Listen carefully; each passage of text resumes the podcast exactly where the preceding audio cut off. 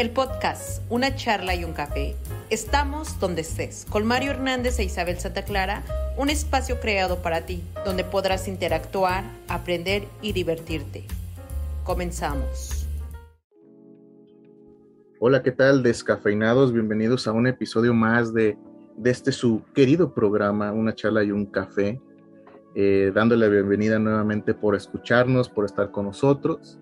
Eh, atendiendo también a todos sus, sus sugerencias, sus, sus críticas.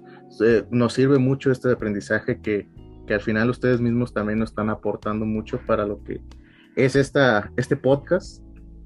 Y pues el día de hoy es algo interesante, un tema al cual vamos a abordar y que en estos tiempos también se ha dado como mayor importancia, sobre todo por lo que hemos estado viviendo a nivel mundial y pues el día de hoy vamos a hablar sobre el tema del duelo y, sus fases. Entonces, antes de, seguir con el tema, pues quiero darle la bienvenida a mi compañera Isabel. Isabel, ¿cómo te encuentras? ¿Cómo has estado? Hola Mario, eh, buenas noches.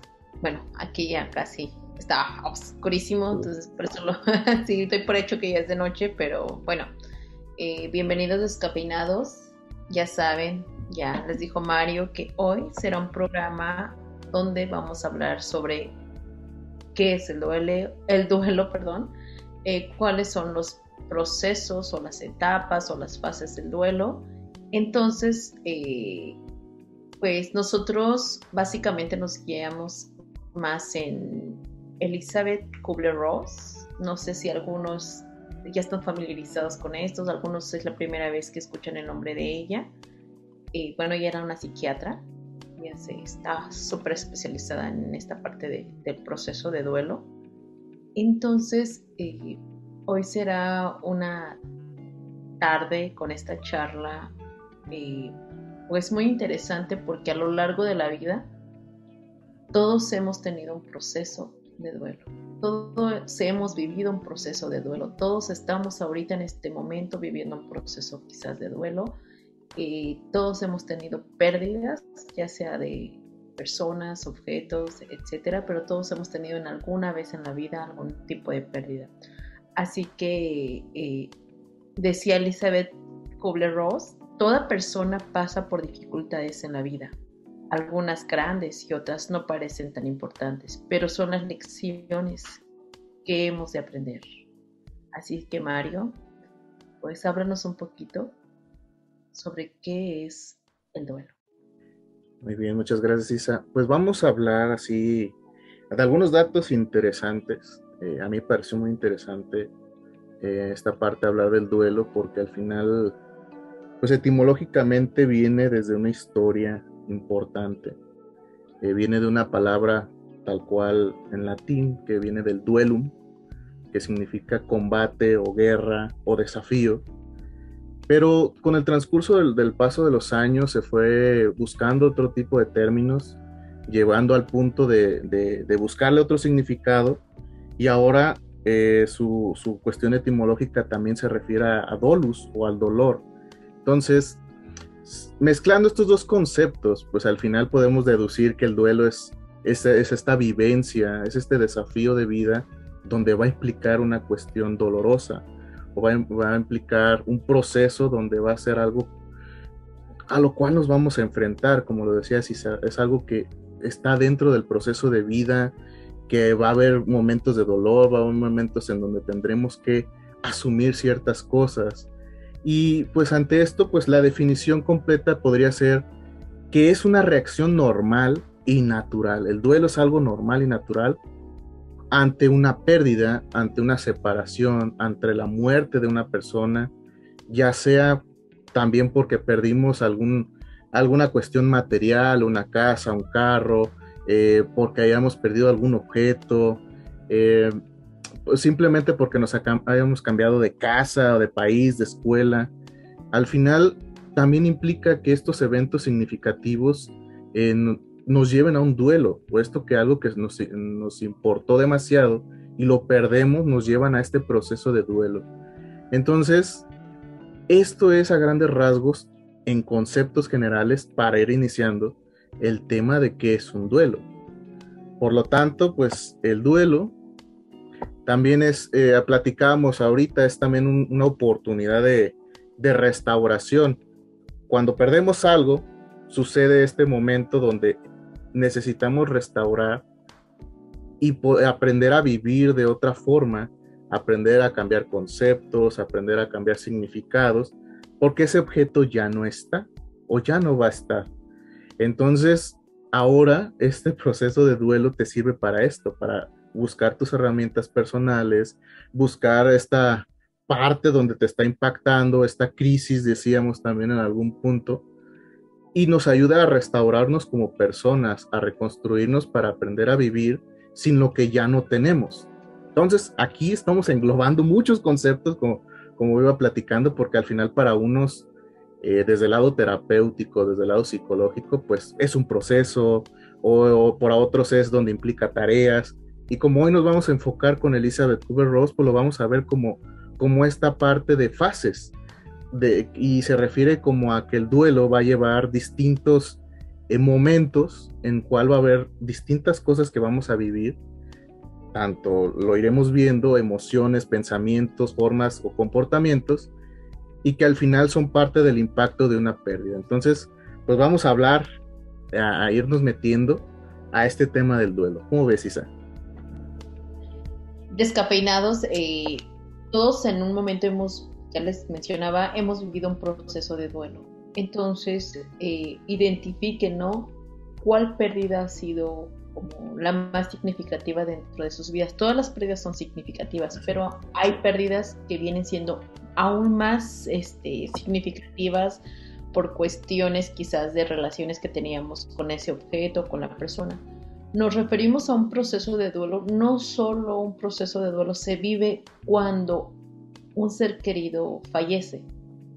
Mario venía mencionando, ¿no? Que también vivimos este proceso de duelo cuando nos cambiamos de, lugar, de casa, de ciudad, cuando eh, pues cortamos con nuestra novia, con nuestro novio, eh, alguna ruptura amorosa, cuando perdemos a un amigo, una amiga o una amistad que se tenía que se ve fracturada por alguna u otra razón, también es un proceso de duelo. También vivimos todo un proceso de duelo cuando terminamos la escuela y tenemos que cambiarnos a otra escuela, todos los procesos que, vivimos en nuestra vida, todos los cambios, pues es este es un cúmulo de emociones donde eh, pues obviamente nuestra estructura mental, pues tiene que verse ahora sí que, en una crisis porque hay cambios nuevos, hay cosas que no conocemos, desconocidas y pues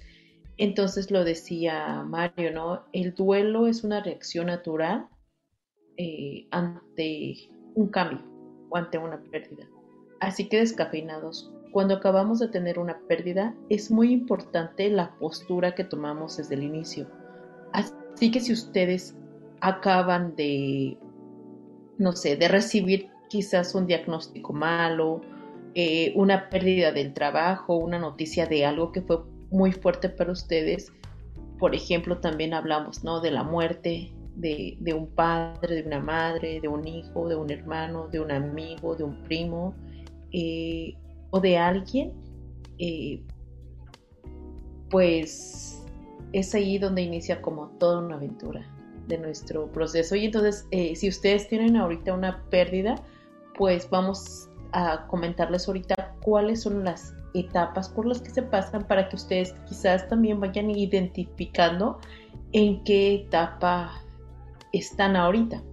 Y bueno, ahorita les mencionaremos todo eso, pero sí es importante que, que venga a su cabeza como algún alguna pérdida que ahorita sea muy significativa para ustedes. Simplemente ahorita la pérdida que ha sido muy significativa quizás para todos es esta pérdida de, salir libres como lo solíamos hacer antes de que viniera el COVID. Ahorita pues todos de alguna forma hemos vivido un proceso de duelo al estar eh, pues en casa o que ya nos enfermamos o que si no esto, que los niños que van a la escuela, que no van a la escuela, todo esto es parte de un proceso de duelo estamos viviendo ahora sí como, pues, ¿cómo se podría decir, Mario? En conjunto. Un duelo social. un duelo social, claro. Este, y pues obviamente también mencionarles que, que el duelo no todos lo vivimos igual. Y no todos vamos a pasar por las fases que ahorita les vamos a mencionar. Y no todos eh, lo viven con la misma intensidad que los otros. aunque sea la pérdida, vámonos ahorita con la pérdida de, de un ser querido.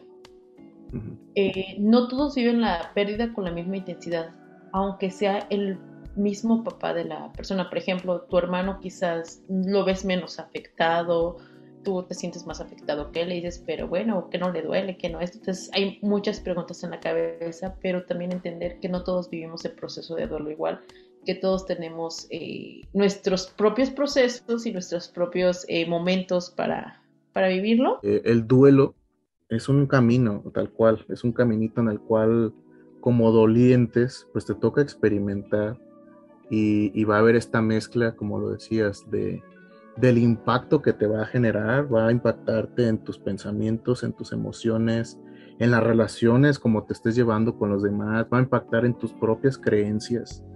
Entonces, este, este tipo de procesos o de vivencias del duelo es importante hablarlos. Por eso el día de hoy es un tema importante y más por este proceso que hemos vivido eh, respecto a una cuestión de una enfermedad mundial eh, donde pues cada quien lo vivió diferente, o cada quien lo impactó de maneras distintas. Entonces por eso el día de hoy, al hablar de estas fases, pues queremos como, como brindar este espacio, como lo decía Isa, para que cada quien se, se vaya revisando, a lo mejor desde el duelo que para ellos consideren algo que están perdiendo en este momento. Eh, no necesariamente tiene que ser a lo mejor por un ser querido, como lo decía, sino cualquier, todos perdemos algo y todos los días estamos perdiendo cosas. Entonces, pues vamos a iniciar con esta fase de, explicar un poquito cada fase que se va viviendo, cada etapa. Y ya lo decía Isa, pues nos estamos basando en, esta psiquiatra eh, pionera de, alguna manera de la tanatología, Elizabeth Kubler-Ross, que desde su experiencia fue basada más en el tratamiento o el cuidado de personas en fase terminal, eh, tal cual como lo decía Isa, es a quienes ya le dan la noticia de que ya no hay una solución, ya no hay una cura y que ya solamente les queda el proceso de ir muriendo o de llevar un tratamiento paliativo o, estar en un hospital o estar en casa, pero ya es un proceso en el cual ya no hay supuestamente una curación en este sentido médico. Entonces, aquí es donde empieza esta aventura de Elizabeth Kubler-Ross, donde se da cuenta que dicen, ok, pero también viven otras cosas, no nomás está en el hospital y hasta ahí, sino la gente vive este proceso de distintas maneras y pasa por muchas etapas. Y lo emocional es importante, le da esta parte humana al tratamiento médico de una persona en fase terminal. Entonces, por eso es importante abordar el, el duelo desde una parte muy humana, muy natural. Bueno, las emociones son las que están ahí, son las que juegan este papel sumamente importante. Por lo tanto, si nosotros no vivimos el duelo de manera adecuada o de manera sana, es posible que, que, nos podamos estancar en alguna de las etapas que vamos a mencionar en algún momento, eh, bueno, ahorita en este momento. También eh, no siempre les decían son sucesivas ni tampoco siempre se viven todas. En realidad el proceso de recuperación de duelo depende de diferentes factores. También depende de, ya les decía, de las circunstancias, de la relación que se tenga con la persona o con el objeto y muchas veces también de la madurez emocional que tenemos. Así que, ¿cuáles son las ¿Cuál es el proceso de duelo de Elizabeth Kubler-Ross? Son, ella nos habla de etapas. Nos habla de cinco etapas que, vamos a vivir cuando tenemos eh, una pérdida. Entonces, estas etapas las voy a mencionar rápido y ahorita nos vamos a ir metiendo en cada una de ellas. Es la negación, la ira, la negociación, la depresión y la aceptación. Estas son las cinco etapas de Elizabeth Kubler-Ross. Así que, Mario, ¿me podrías explicar un poquito de qué trata la negación? La negación es esta etapa en la cual por lo regular sucede al momento en el que se da una noticia o se le da tal cual el impacto de saber que alguien ya no va a estar o de que se va a perder algo, en este caso hablando de mejor fase terminal, decir ya me voy a morir o ya se murió alguien o ya perdí esta situación, es esta dificultad para aceptar lo que está pasando en este momento. Esa es la negación tal cual, es algo que se nos dificulta aceptar porque no nos gusta, porque no quisiéramos que esté pasando, porque al final incluso pues es algo que no nos esperamos. Entonces, ante esta no no no esperar lo que está pasando, pues claramente la primera reacción va a ser el decir, no, esto no, pues a mí no, no me, no me va a pasar o no me está pasando, no es cierto lo que estoy viviendo. Y al final, en esta etapa, mm, empieza este camino que decíamos donde se empieza a dar eh, este tipo de reacciones emocionales, psicológicas, las preguntas, las dudas ante lo que está pasando. Eh, la parte a lo mejor eh, de natural del, ser humano es esta parte de la negación incluso dentro de los procesos, pues es una forma de autoprotección. La negación es esta forma que nos ayuda a amortiguar, a, no ir tan directo a lo mejor a la noticia, sino más bien es como empiezas a negar, a poner tus, tus barreritas, pero también es una forma de como empezar a salvarte a ti mismo de, de a lo mejor el golpe duro de la situación que estás viviendo o enfrentarte directamente. Entonces, por un lado, decíamos, es algo natural, y que al final pues es parte del proceso la negación y que lo vamos a sentir o que a lo mejor algunos como decía Isabel va a depender de, de las personalidades que se tenga cada uno incluso para aceptar las realidades. Negación es sentirnos incrédulos, confundidos, como si no fuera real. Nos cuesta asimilar las pérdidas como si nuestras emociones se congelaran quienes estancan eh, en, este, en esta etapa, en, este, en esta etapa que se llama pues negación, pues muchas veces evitan hablar de, del tema que se está viviendo o de la pérdida que se está viviendo, entonces al evitar hablar, pues este no quieren compartirlo, porque ya decíamos, el compartir, pues decir, también es una forma de ir sanando. Entonces, cuando evitan las personas hablar de esto, pues están negando. Muchas de las otras veces las personas que están en este, en este proceso prefieren eh, generarse una idea de que, pues bueno, no se murió, voy a hacerte cuenta como que se fue de viaje. Eh, otra puede pueden agarrar otras alternativas desviándose de como del tema o de la situación para no aceptar que está sucediendo tal cual. O por ejemplo, si se le pregunta, dices, no, no sé, te cambian totalmente de tema porque no quieren hablar de la situación, porque es dolorosa. Entonces, el evitar hablar genera que te empieces a estancar, genera que empieces a a que esta negación empiece a tomar más fuerza, mayor fuerza y que en algún dado momento, si tú no hablas sobre esta pérdida, si tú no hablas y si tú no aceptas, pues te va a generar un problema ya patológico. sí, Entonces es bien importante descafeinados que si ustedes están viviendo un proceso de duelo, lo hable. Si ustedes están viviendo una pérdida, lo hable. No desvíen el tema, eh, porque sí es importante sacar, soltar, que ya lo veníamos diciendo en los episodios pasados.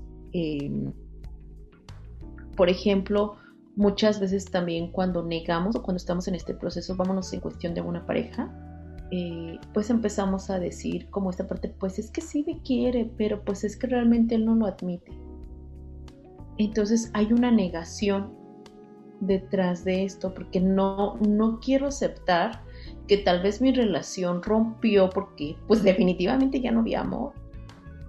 Entonces decimos, es que sí nos amaba, sí nos amamos, solo que ahorita eh, pues pasaron unas cosas y nos vamos a tomar un tiempo y él en algún dado momento va a regresar. Entonces, eh, hay que checar eh, si estamos en esta etapa o si sí si, lo estamos hablando. La otra etapa eh, es la ira. Platícanos un poquito, Mario, sobre esta etapa.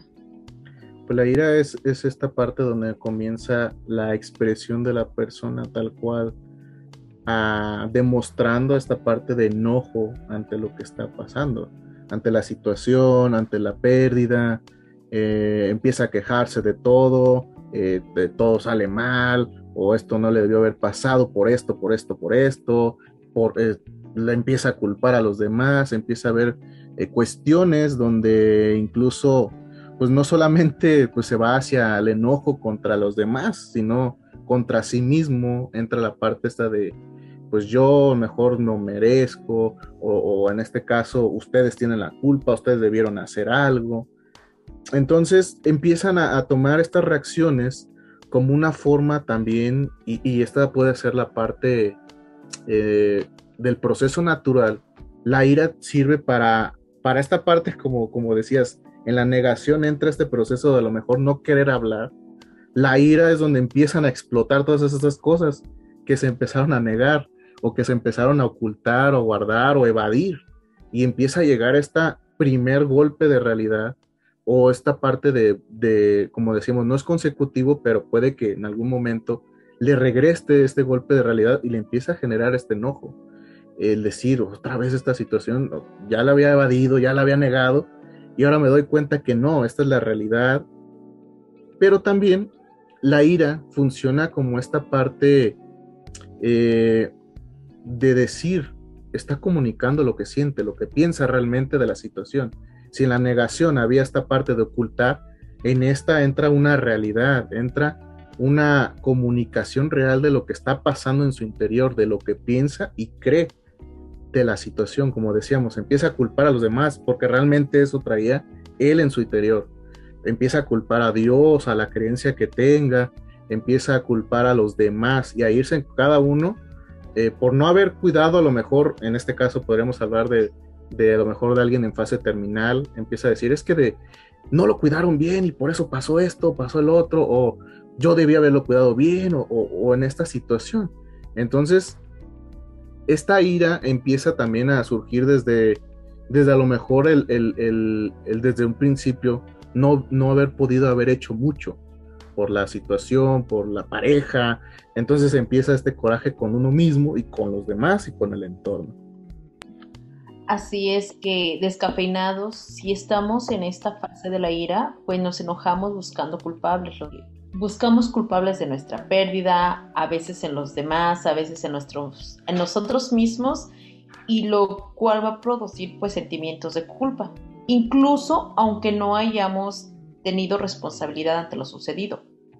Eh, en los casos extremos, muchas veces la gente no puede ir elaborando el duelo porque se quedan atrapados en una reclamación continua que les va a impedir despedirse adecuadamente del objeto, de la persona, de la situación, porque lo de enojados que nos está costando soltar tanto el enojo y es que mm, si yo hubiera de haber hecho más y es que este tal vez esto no, no fue como yo quería o no era así o las cosas no están sucediendo como se habían venido planeando. Entonces hay un enojo que muchas veces se queda en nosotros ya de manera patológica como en forma de resentimiento.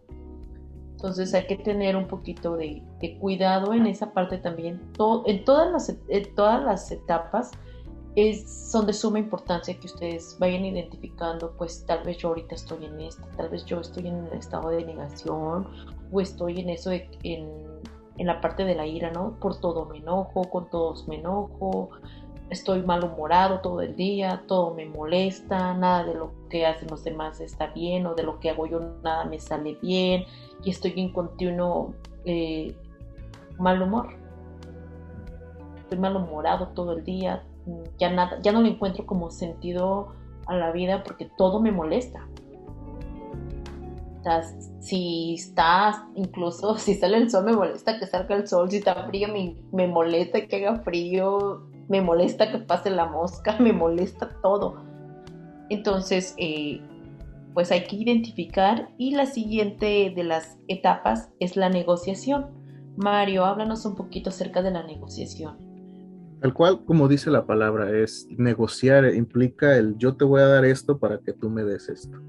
O, llegar a un acuerdo, a un pacto de decir, deja de que pase esto porque te estoy dando esto. Entonces, en la situación del duelo, pues tal cual, la conversación es más, más prácticas en las que se ve este, esta parte es cuando le pedimos a un ser superior o a Dios que por favor eh, esto que estoy viviendo lo alivies, ya no me pase nada, o ya no déjame, de, déjame ya no sentir este dolor y a cambio, yo lo he escuchado por ahí, este, voy y voy y te llevo una manda, o te llevo esto, o ayudo a los demás, o, dejo de hacer esto que, que a lo mejor me está afectando, o por ejemplo cuando es una fase terminal tal cual, eh, sana lo de esto y, y, en cambio yo voy a dejar de alcoholizarme o voy a dejar de, hacer cosas que a lo mejor pues se proyecta como esta negociación de decir, bueno, es una forma en que voy a aliviar esto que ya está pasando, esto que estoy viviendo, o, es esta parte de decir como, eh, como para limpiar las culpas, las sensaciones del enojo. Entonces esta negociación también es este mecanismo, esta fase que nos ayuda como a seguir tal cual amortiguando este proceso, pero al final ya tiene un poquito más de realidad, porque ya está asumiendo una realidad, pero al final la quiere cambiar, o sea, la quiere que ya no deje de estar pasando y por eso ofrece algo diferente o algo contrario. Entonces deja de, de permíteme ya no sentir esta tristeza y a cambio yo te doy lo que quieras. O sea, yo acepto lo que quieras y lo que venga a Dios, pero esta situación, quítamela. Ya no la quiero. Ya no quiero ese sufrimiento, ya no quiero lo que está pasando. Entonces, eso es al final a grandes rasgos esta fase de la negociación. Negociación lo dice, ¿no? Tratamos de negociar la pérdida que estamos teniendo. A veces intentamos negociar, decía Mario, con Dios con la vida. Antes o después de que se produjo la pérdida. Las personas que, que se estancan en esta etapa eh, se quedan pensando en qué hubiera sido si no eh, hubiera sucedido tal cual. Es que si no hubiera, si yo le hubiera de haber dado, por ejemplo, más amor a mi novio, tal vez no hubiéramos de ver este, terminado. Si yo le hubiera de haber dado, este, pues tal vez no, eh, mi, todo mi ser a, mi esposo se hubiera de haber quedado. Si yo lo hubiera de haber, este, tal vez eh, no lo hubiera de haber hecho enojar, hubiera de haber estado aún aquí. O en, las, en los casos de, cuando te dan una, un diagnóstico de una enfermedad, si yo no hubiera de haber comido esto, hubiera ahorita estado bien. ¿Cuántos no hemos dicho eso? Si no él hubiera. Si yo no hubiera, eh, eh, o quizás no, si, si yo hubiera de haber llevado antes al doctor a, mi mamá, pues hubiera de haber, este, la hubieran de haber quizás, este, curado más rápido. Ay, Diosito, por favor, ¿no? Este, si tú me devuelves, eh, no sé, mi, mi, salud, te prometo que te voy a llevar 20 veladoras, te voy a poner una veladora, eh, ¿Cuántas veces no vemos mandas? Eh, muchos hemos visto eso. Hacemos mandas porque estamos haciendo una negociación con algún santo, con Dios, con la vida. Es que si, si pasa esto, prometo que voy a cambiar. Si, si, si Él regresa, prometo que voy a hacer esto. Empezamos en esta parte de, eh, si tú me das esto, yo te voy a dar esto que yo, yo tengo. Entonces, eh, a eso nos referimos como con esta parte de la negociación, de, que pues queremos recuperar y hacemos muchas cosas para lograrlo y, pues obviamente ya no, ya no es así. Entonces es importante aceptar la realidad. La otra, eh, pues, etapa Ah, bueno, yo aquí difiero un poquito con Elizabeth Kubler-Ross porque ella la llama depresión. Creo que, bueno, hubiese sido mejor tristeza, porque yo tristeza, creo que depresión. Ajá, es que cuando yo creo que la tristeza llega y si te quedas estancado en esta etapa, pues se te vuelve patológico, por lo tanto se vuelve depresión. Pero bueno, ¿quién soy yo para este contradecir a Kubler-Ross? Así que, que dime un poquito, platícanos eh, un poquito sobre la depresión, Mario. Eh, sí, y hablando de los términos de aquí, pues sí, exactamente. Al final yo creo que se refiere porque al proceso de depresión o tristeza, porque al final es eso. Es una etapa profunda, o sea, es una etapa en donde realmente se siente este dolor, esta parte donde la persona necesita esta, esta parte de, interiorizar, de contacto con sí mismo, donde incluso se encuentra en esta etapa donde recuerda, trae muchas cosas, ya no es enojo, ya no es una negación, ya es un pasito como en esta parte de empezar a expresar, de empezar a aliviar, de empezar a sacar todo lo que, lo que ya empezó a negar o sacó con la ira o que ya negoció, pero ahora es este momento íntimo con la persona donde ya empieza a surgir esta parte de más dura, yo creo. Por eso yo creo que lo, pone así tan fuerte el término depresión.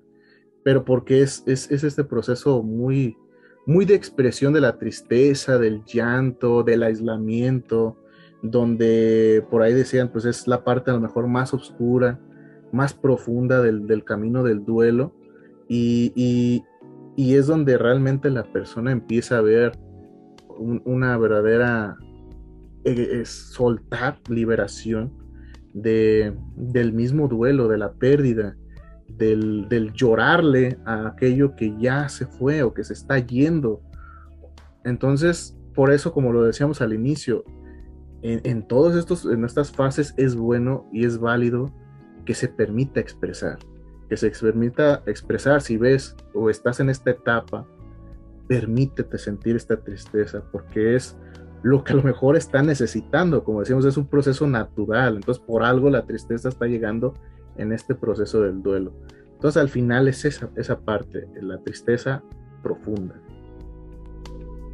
Sí, Mario, eh, a medida en que se va avanzando el proceso de duelo, se va asumiendo la realidad de la pérdida y se empieza a contactar con lo que implica emocionalmente la ausencia, que se manifiesta eh, de diversos modos como pena, nostalgia, tendencia a aislarnos. Eh, ¿A qué me refiero con tendencia a aislarnos? Pues que, que, ya no queremos salir con los amigos, ya no queremos salir a ningún lado, preferimos estar solos, ya no quiero salir de casa, ya no me dan ganas como de hacer absolutamente nada y empezamos a tener pues obviamente aquí en este en esta etapa pues pérdida de interés por lo cotidiano por lo que hacíamos. Ya no ya no quiero pues como que ya para qué me baño como ya para qué me cambio o ya para qué limpio o ya para qué me arreglo. Eh, cuántos no hemos eh, estado como en esta etapa, ¿no? Cuando, sobre todo cuando se sufre una ruptura amorosa, eh, pues ya no quiero salir, ya no quiero salir con mis amigos, ya no me dan ganas de arreglarme, de cambiarme, quizás de ponerme esa ropa que tanto me gustaba, ya empiezo a perder ese interés. Entonces, eh, pues cuando se pierde el interés por lo cotidiano, mucha gente se queda estancada, mucha gente que se queda estancada en esta etapa, eh, muy a futuro, no quieren hablar y si hablan es como con llanto, con mucho dolor, como si pasó apenas ayer. Entonces, cuando, cuando haber descafeinado, si tú, si tú tuviste una pérdida que fue muy significativa para ti, y que han pasado ya meses, bueno, vámonos por años, años, vámonos que, que ya pasaron años y que luego cuando te preguntan por la persona, por la situación, por el objeto, aún te sigue causando dolor, este, llanto, pues significa que aún sigues estancado como, como en esa etapa y, y es ahí donde te vas a dar cuenta, ¿no? Eh, que pues te sigue doliendo, te sigue doliendo. Por ejemplo, ¿no? A veces, muchas veces, eh, sobre todo en, en cuestión de infidelidades, ¿no? Cuando sufres una infidelidad por parte de tu pareja, y ya pasó, no sé, unos 5 o 6 años y recuerdas, es que él me fue infiel y luego te vuelves a soltar a llorar y es que me fue infiel y es que esto, entonces ahí te está hablando de que hay algo que aún no has resuelto, aunque tú lo hayas de haber perdonado, pero hay algo no resuelto. Y estás tal vez en esa en ese proceso o en esa etapa, porque ya ni siquiera es un proceso, ¿no? Ya te estancaste entonces lo que se estanca, lo que se queda ahí, pues se pudre. No es bueno, entonces hay que checar descafeinados, descafeinadas, cómo andamos como por esa parte. Eh, la última de las etapas de las que nos habla Elizabeth Kubler-Ross es acerca de la etapa donde ya empezamos a ver el sol, que es la etapa de la aceptación. Muy bien. Eh, al final ¿cómo lo podemos resumir en esta parte? La aceptación es cuando uno ya es consciente tal cual de lo que se ha perdido, de lo que estás expresando y también de lo que va a seguir después, o sea, de decir, esto ya lo viví, ya se fue o ya murió la persona, ya se terminó esta etapa de mi vida y ahora comienzo a transformar o empiezo a reconstruir o empiezo a construir algo diferente, algo no dependiendo ya de la pérdida, sino ya dependiendo de mis fortalezas, de mi propia historia, de mis herramientas propias. Entonces, el proceso de duelo al final, en esta parte de la aceptación es cuando ya se vive esta, de alguna manera, eh, lo que decía Isa, se puede expresar sin generar a lo mejor ya este, estas otras etapas de enojo, de tristeza, ya puede expresar la situación de forma natural, ya puede convivir con los demás, ya puede generar nuevamente sus formas cotidianas de vida, pero sobre todo es hablar de esta parte de decir, ya estoy observando lo que estoy viviendo y soy consciente de que esto debe seguir o que va a seguir, que la vida sigue. Yo sigo vivo a pesar de que a lo mejor ya viví y fue doloroso, pero yo sigo aquí y necesito seguir viviendo. Así es, Mario, así que la aceptación de descafeinados llega a un estado de calma, asociado, pues voy a decir aquí una metáfora que me gusta, eh, la herida que, que acaba cicatrizando. O sea, cuando nos cortamos, pues nos arde, nos duele, nos sangra, nos todo.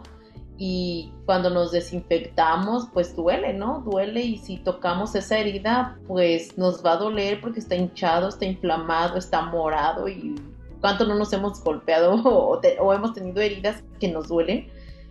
Y ya cuando empezamos a ver esa parte de, de la costra, pues ¿qué nos está diciendo? Pues que ya está sanando, que se ve feo eso ahí, pero es un indicio de que ya está recuperándome, de que ya está sanando eso. Y entonces después la costra se empieza a caer solita y, y bueno, se cae y queda allí una cicatriz, pero ya no duele si la presionamos. Ya no duele, entonces pues obviamente ya sanó. Y es lo mismo que sucede en esta e, este, etapa, pues llega, les decía, un estado de calma asociado a la comprensión y no solo eh, racional, sino también emocional. Eh, así que ya les decía, cuando ya cicatriza, pues no implica olvidar como lo que se perdió, la pérdida, la persona, eh, la situación, sino recordarlo de manera que podamos vivir nuestra vida normal como veníamos como haciéndolo o normal ya con otras, lo decía Mario, ¿no? Con nuevas herramientas eh, para manejar ciertas situaciones y que pues ya va a estar ahí, que ahí va a estar la cicatriz y que la vamos a ver, pero ya no nos va a doler. Eh, les decía al inicio, bueno, estas son las cinco etapas de las que nos habla Elizabeth Kubler-Ross. Ya les decía la negociación, la ira, la negación, la depresión y la aceptación. Les decíamos que no son etapas que se van a vivir tal cual se los dijimos. O sea, no, no lo vas a vivir así. Ay, que pues si ya, ya tuve una pérdida, si no sé, falleció alguien, ah, pues ya está, ya vas a vivir la, la negociación. Digo, la negación. Ya vas a vivir luego la ira ya vas a vivir luego la negociación, después te va a llegar la depresión y después la aceptación. No descafeinados. Esto muchas veces, muchos empiezan a vivir eh, en la parte de, de, la etapa de la depresión, se brincan a la ira, a la negociación. Entonces, paulatinamente, pues van viviendo diferentes etapas. Ya les decía, no todas las vivimos tal cual y no todos forzosamente vamos a vivir las cinco etapas, unos van a vivir dos, otros tres, eh, otros van a vivir las cinco etapas, eh, muchas veces va a llegar primero la aceptación.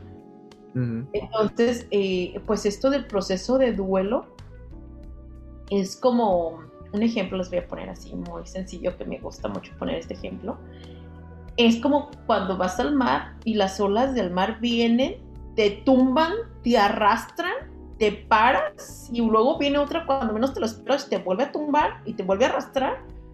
Y así, este es un proceso eh, este, que se va viviendo. Muchas veces, bueno, es que ya, ok, ahorita estoy en la etapa del enojo este, me siento enojada por esto, por esto, porque mi hermano no pudo este, ver a mi papá y es que si él lo hubiera visto antes, eh, hubiera haber pasado esto, esto, el otro, entonces, o no, ya acepté que ya se murió mi papá, o que ya voy a estar bien, pero luego llega eh, otro tiempo donde ya empiezo a sentirme otra vez triste, depresivo, porque es que mi papá no está, es que, por ejemplo, sobre todo en las fechas que son importantes, ¿no? Donde nos reuníamos todos, ya no está, me empiezo a extrañar, me empiezo Los objetos. triste, me empiezo a llorar, empiezo a ver una fotografía de él y otra vez, este, que yo pensé que ya lo había aceptado, pero realmente no he aceptado todo esto.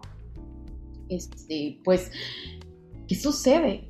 Pues hay una, pues ahora sí que hay una inestabilidad, pero no significa que sea malo, es bueno porque entonces tu cuerpo está empezando a vivir todas estas emociones, todo este proceso, todo esto para reconstruirte, para darte nuevas herramientas, para, pues ahora sí que cuando quizás tengas otra pérdida parecida, ya no te afecte de tal manera, ah, es que aquella vez lo que me funcionó fue hacer esto y esto y esto, hablarlo, compartirlo.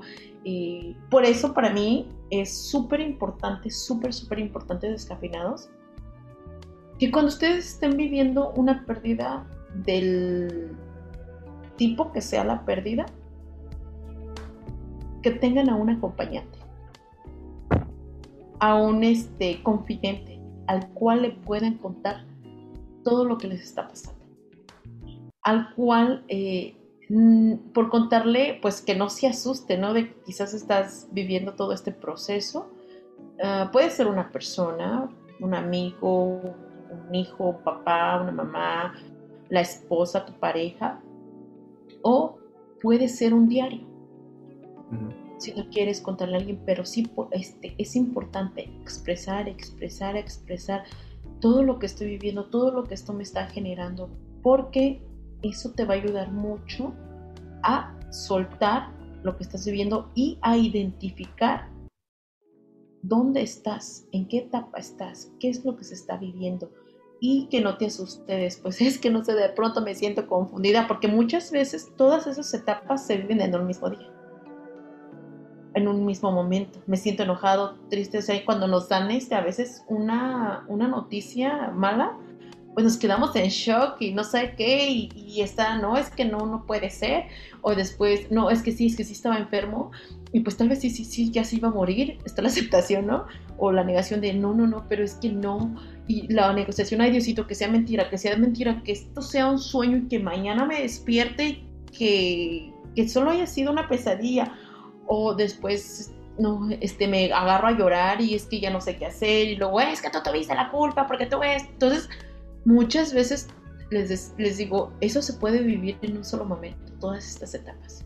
Entonces, ya les decía, todo depende de las circunstancias, de la relación que se tiene con las personas y de la madurez emocional que, que, pues vamos teniendo. Sí, eh, aquí lo que, para plantear tal cual, el vivir un proceso del duelo también es importante el, el, el que tú comprendas que nadie, eh, nadie puede decirte cómo lo vivas. Porque al final sucede este tipo de situaciones donde las frases eh, entran en juego, a lo mejor la, poca empatía o la inexperiencia de saber qué hacer cuando una persona vive un duelo, o incluso porque como sociedad no estamos acostumbrados a, a expresar este tipo de temas, o hablar a lo mejor el tema de la muerte, o el tema de las pérdidas tal cual en la familia como algo natural pues sí sucede este tipo de a lo mejor imprudencias, donde la gente desde afuera trata de decirte, es que no debes sentir eso, no debes sentir aquello, eh, eh, o empiezan a meterte cosas donde que no van, quieren meterse en tu proceso. Entonces, por eso decimos que al final cada persona va a vivir su propio proceso. Cada persona desde su personalidad, desde su contexto, desde su familia, va a tener distintas herramientas para enfrentar este proceso o afrontarlo y también la manera de salirlo, como lo decía Isa, puede que al final puede durar mucho tiempo, meses, como a algunos les puede durar una semana, o incluso estas etapas, puede que uno viva una etapa tal cual meses, semanas, y habrá otros que un día a otro va cambiando. Un día está enojado, otro día está triste, otro día está eh, aceptando, otro día se va hacia otro rumbo. Entonces el duelo, tal cual es esto, nos enseña eh, aparte a, intimar con nosotros mismos, a experimentar esta parte de lo que a lo mejor eh, es reconocer lo que estamos perdiendo. nos enseña también a reconstruir y a ver la vida desde otra, otra cuestión, a estar en el presente. Entonces, aquí es donde entramos a, esta parte. Entonces, eh, yo podría decir eh, a, grandes rasgos que al final el duelo no es simplemente este momento donde vamos a perder algo, sino que también es, es donde vamos a aprender algo diferente. Es una oportunidad de aprender algo distinto. Por supuesto, va a haber dolor, va a haber tristeza, va a haber enojos, va a haber emociones, movimiento, porque así son los duelos. Así es. Así es, Mario. Eh, tú dices una cosa muy, muy importante y que quiero volver a recalcar descapinados. La gente imprudente. Que muchas veces nos dicen cuando nos ven llorar, no llores. ¿Por qué lloras? A tu mamá no le gustaría verte llorar.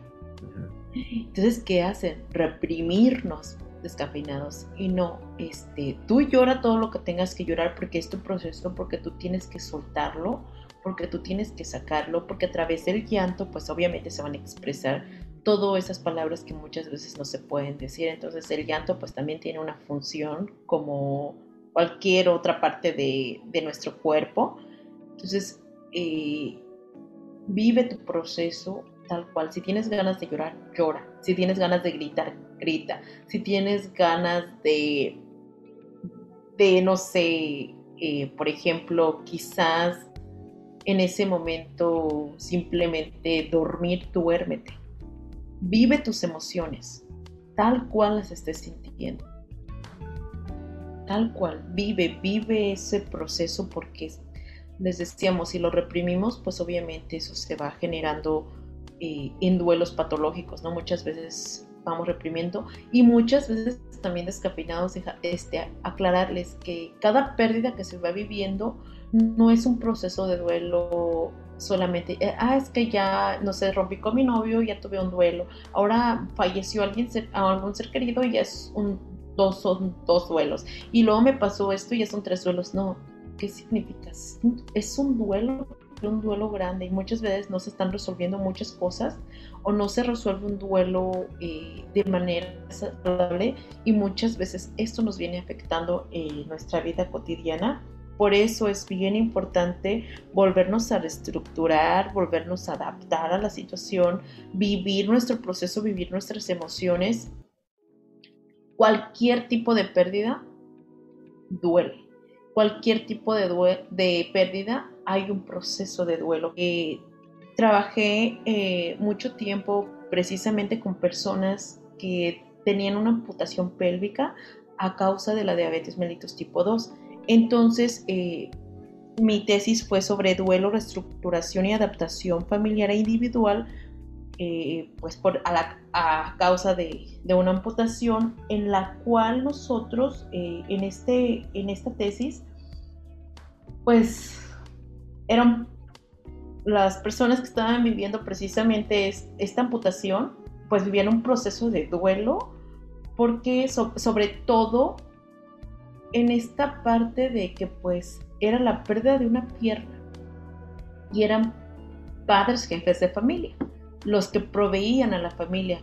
Entonces, siempre que hay una pérdida, no solo se impacta de manera individual, sino sea impacta ya en el sistema también familiar o en otros tipos de sistemas.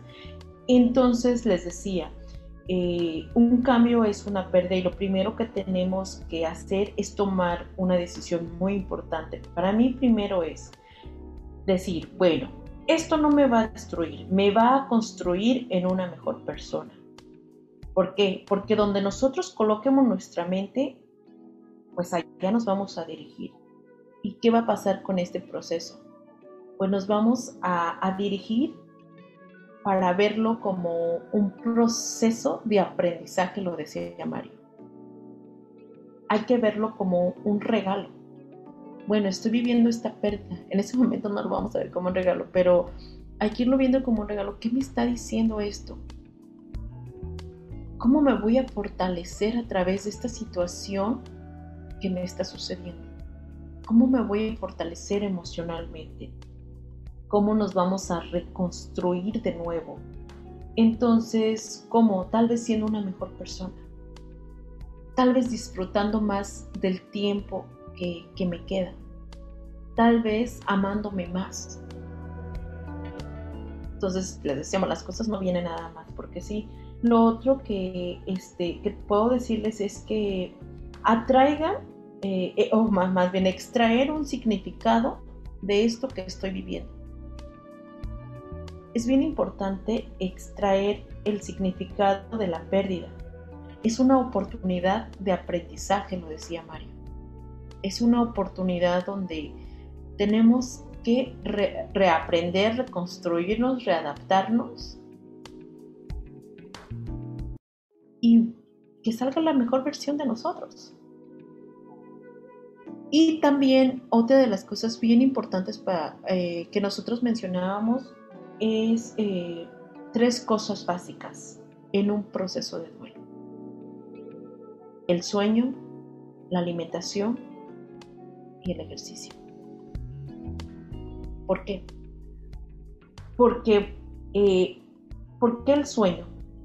Muchas veces muchos ah, dormimos muy pocos y eso viene reflejándose y en un proceso de duelo, pues obviamente esto va a ser un factor de suma importancia el que tengamos eh, un sueño reparador. Esto nos va a ayudar también a que nos, sintamos en el transcurso del día eh, menos recaídos, menos reprimidos, con un poquito más de energía, porque los órganos se regeneran durante el sueño. Y pues obviamente necesitamos eh, tener un sueño reparador entre 7 a 8 horas este, mínimo. Así que es bien importante descafinados que cuidemos nuestro sueño en este proceso. Y siempre, por cierto, siempre hay que dormir las 7 y 8 horas que, nos pedimos. En cuanto a la alimentación, ¿a qué me refiero en cuanto a la alimentación? ¿Por qué? Porque cuando estamos en este proceso, estamos en esta etapa de la tristeza, ¿qué empieza a pedirnos el cuerpo? Muchas veces, este, ¿qué sientes? Esa necesidad de estar comiendo eh, sobre todo nos pide el cuerpo como azúcares refinados, como la coca, que una dona, que un pan, que las galletitas, que esto. Y entonces, este, ¿qué pasa esto? Te sientes pesado. De por sí ya con el duelo te sientes pesado, entonces, ¿qué sucede? Eso te va sintiendo más pesado, te alenta. Entonces es bien importante que en, este, en el proceso que estemos viviendo de duelo, cual sea la pérdida, nos alimentemos bien, tengamos, este, procuremos dormir bien y ya les decía el ejercicio. No te sientes bien porque no estás tan bien en movimiento. Vete a caminar media hora. Media hora, salte de tu casa, que te pegue el sol, camina media hora, eh, no sé, vete a darte una vuelta por ahí. Pero camina, muévete. Eh, así que es importante salir y moverte. Y bueno, también este, se los mencionaba hace, un momento, ¿no? Escoger a alguien, eh, a un compañero para este proceso. Ya les decía, si no quieren contárselo a una persona, pues pueden tener esta opción de escribirlos en un diario. Esto es muy importante porque eh, de manera, eh, si elegimos un diario a una persona, tú vas a elegir con quién conversar, con quién sacar este cúmulo de emociones que tienes, que pues no lo vas a hacer solo. Entonces es como llevar un registro, cómo vas en cuanto a, en cuanto a tu estado de ánimo. Así que no sé, Mario, si quieras agregar algo. Eh, es bueno lo que estás aportando para el, proceso del duelo, porque al final son cosas que no, no tomamos en cuenta muchas de las veces, porque al final pues cada quien está viviendo en su proceso y, que al final pues hay otras cosas que están moviendo todo este sistema personal, familiar, social incluso, muchas de las veces. Entonces, al final hablar del duelo, como lo decíamos, tiene que ser algo tan natural, eh, porque al final no solo estamos hablando, por lo regular se relaciona con el tema de la muerte, pero al final también se está hablando de la vida, de esta parte del aprendizaje, esta parte de renovar, de darle otro significado, otro sentido a la vida, como, como lo estabas platicando. Entonces, existen las, dos partes, muerte y vida, inicio y fin, dentro de los, de los duelos. Entonces, por lo tanto, cuando hay una pérdida, se vive este proceso eh, de cambio y al final no vas a ser la misma persona. Va a cambiar muchas situaciones, va, vas a tener otras herramientas, vas a tener otra forma distinta de ver el mundo, incluso de, valorar eh, muchas cosas, porque al final el duelo incluso te lanza todos estos mecanismos de las fases, de enojarse, de la tristeza, pues son mecanismos realmente de, de donde te refleja esa importancia que tenías por esta persona. O sea, aunque lo veamos como, ah, pues es que es coraje o es enojo, al final eso demuestra también el enojo. El, enojo demuestra también la parte de cuánto se amaba a esta persona que llegó a impactar tanto o que llegó a, impactar tanto a una situación de vida. Eh, cuánto significaba esta persona para, para uno que por eso nos lleva la vida a vivir este proceso, porque va a ser doloroso no estar con esta persona. Así es. Entonces la vida misma te enseña esto, cómo vas a aprender a no olvidar, porque no significa que, el duelo sea para que olvides, sino para, para que a esta persona que ocupaba un lugar muy importante en tu vida, le estés dando ahora otro lugar, otro espacio, que sí se va a quedar ahí en lo significativo, podríamos decirlo metafóricamente, en esta parte de tu corazón, que al final te despides de lo físico, te despides a lo mejor de lo, de lo psicológico, de muchas cosas, de lo que, de las, de las frases, de, la, de la voz, de muchas cosas que implicaban su presencia en tu vida, pero no significa que por eso ya, ya no va a existir. Va a existir, pero de otra forma, de otra manera. Así es, Mario, es como una, eh, un ejemplo, ¿no? El cuerpo es como esta parte de que vemos, como si nos pusiéramos una ropa. Entonces, no es, vamos a decirlo así, nuestra alma, eh, haz de cuenta que el cuerpo es su, su, ropa. Entonces, ¿qué sucede? Que muere el cuerpo, o sea, cuando nos quitamos la ropa, ¿no? Que ya no está, ya no lo vamos a ver pero sigue en esencia. Entonces, lo decías, ¿no? Eh, simplemente cambia, cambia el, sentido. Sin embargo, la persona siempre, siempre va a estar ahí. Y para ir finalizando con estos descafeinados, si ustedes están viviendo un proceso de duelo, respeten lo que, las emociones que ustedes están viviendo. Pero también si ustedes saben que alguien ha tenido una pérdida de lo que sea, también respeten el proceso de duelo de las personas. Entonces también no, no hay que forzar, ay, no, es que ya tienes que salir, es que ya esto, es que ya deja de llorar, es que ya olvídalo, es que ya esto, no hay que ser también empáticos, como nos gustaría que fueran empáticos con nosotros. hay que serlo de la misma forma con las otras personas, porque ya les decía, todos tenemos nuestro propio tiempo, nuestro propio espacio, y así es que hay que mostrar este, esa empatía con nosotros. A veces es un poco difícil, ¿no? Porque a veces no queremos ver sufrir a los que queremos. Sin embargo, eh, también el respetar que ellos lloren, que ellos expresen cómo se sienten, es una forma de amar.